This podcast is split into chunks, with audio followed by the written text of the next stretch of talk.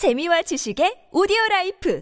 팟빵 안녕하세요. 군사돋보기입니다. 현재 러시아군이 갑자기 우크라이나군의 방어 진지를 무너뜨리며 여러 곳에서 활약하고 있지만 우크라이나군이 일주일까지 버틸 필요도 없이 조금만 더 버티면 될 것 같습니다. 벌써부터 돈바스 전장의 남쪽인 도네츠크 전장에서 러시아 포병과 전차 부대를 통째로 끝장내버릴 미국의 최강 화력 자산이 모습을 드러냈기 때문인데요. 적진의 강철의 비를 내리며 단숨에 축구장 두 개 범위에 퍼져 있는 적 전차 부대와 포병 부대를 모조리 박살낼 수 있는 미국의 최강 다연장 로켓 M270 MLRS가 이미 도네츠크 전장에 도착 시작해 전투에 투입되기 시작했다는 기쁜 소식이 들려왔습니다. 그동안 미국이 MLRS의 경량화 버전인 M142 하이마스를 지원한다는 말은 있었지만 MLRS를 지원한다는 말은 없었던 것을 생각하면 M270 MLRS의 지원은 비밀리에 신속하게 이뤄진 것 같은데요. 현지 시각 4월 29일 현재 여러 오신트 보고들에 의하면 미국이 한 번에 227mm 로켓 12발을 발사하는 강력한 MLRS 다연장 로켓을 지원했고 이미 해당 물량들 중 일부가 돈바스 전장에 배치되어 가동되기 시작했다고 합니다. 우크라이나 군에서는 실제 사용 중인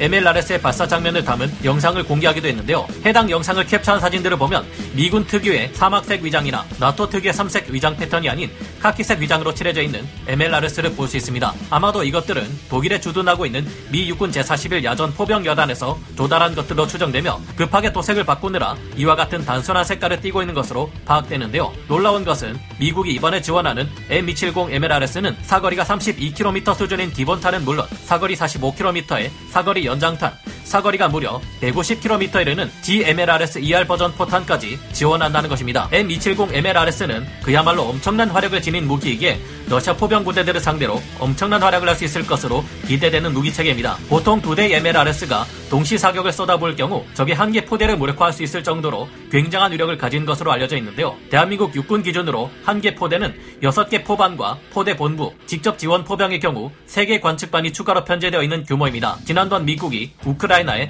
M142 하이마스를 지원하는 것을 두고 러시아 포병부대 저승사자가 될 것이라 말씀드렸는데 이 M270 MLRS는 그보다 두 배의 화력을 가진 엄청난 화력 지원 체계입니다. 냉전이 한창이던 때 소련군의 대규모 기갑 전력을 심각한 위협으로 받아들이던 미국과 유럽 국가들은 소련군을 중심으로 한 바르샤바 조약 기구군의 대규모 제파식 기갑 공세, 종심 기동 전술에 대한 대응으로 공지 합동전 개념을 내놓았습니다. 이를 위해 전차 뚜껑 따기 전문가라 불리는 공격기 A-10 썬더볼트 2, AH-64 아파치 공격 헬기, AH-1 코브라 개량형 공격 헬기 등이 등장했는데요. 그러나 이로는 부족하다 느낀 미국은 소련군의 대단위 기갑부대 저지에 특화된 새로운 다연장 로켓을 개발하게 됩니다. 이 같은 목적으로 개발된 MLRS는 포탄 한 발당 400발에서 600발에 이르는 대인 자탄을 살포하는 12연장 227mm 로켓을 최소 32km까지 날려보낼 수 있는 무서운 무기 체계가 되었는데요. MLRS는 top attack 방식으로 수백 대의 전차들을 초토화시킬 수 있는 M77, M85 계열의 이중 목적 개량 고폭탄 DPICM을 사용하기에 러시아 전차들에게 가장 무서운 대상이자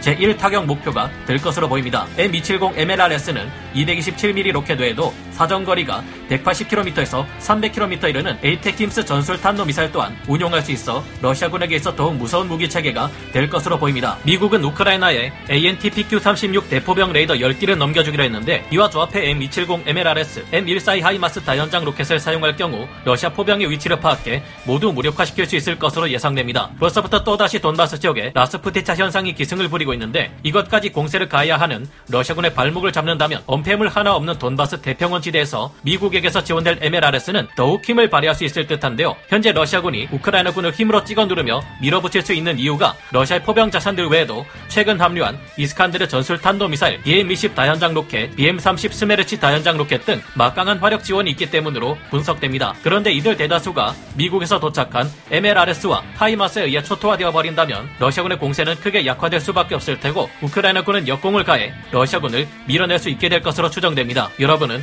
어떻게 생각하시나요? 미국과 유럽에서 지원되는 강력한 중화기들이 더욱 빨리 우크라이나 전장에 배치되기를 기대해보며 오늘 군사 돋보기 여기서 마치겠습니다. 감사합니다. 전문가는 아니지만 해당 분야의 정보를 조사 정리했습니다. 본의 아니게 틀린 부분이 있을 수 있다는 점 양해해 주시면 감사하겠습니다. 영상을 재밌게 보셨다면 구독, 좋아요, 알림 설정 부탁드리겠습니다.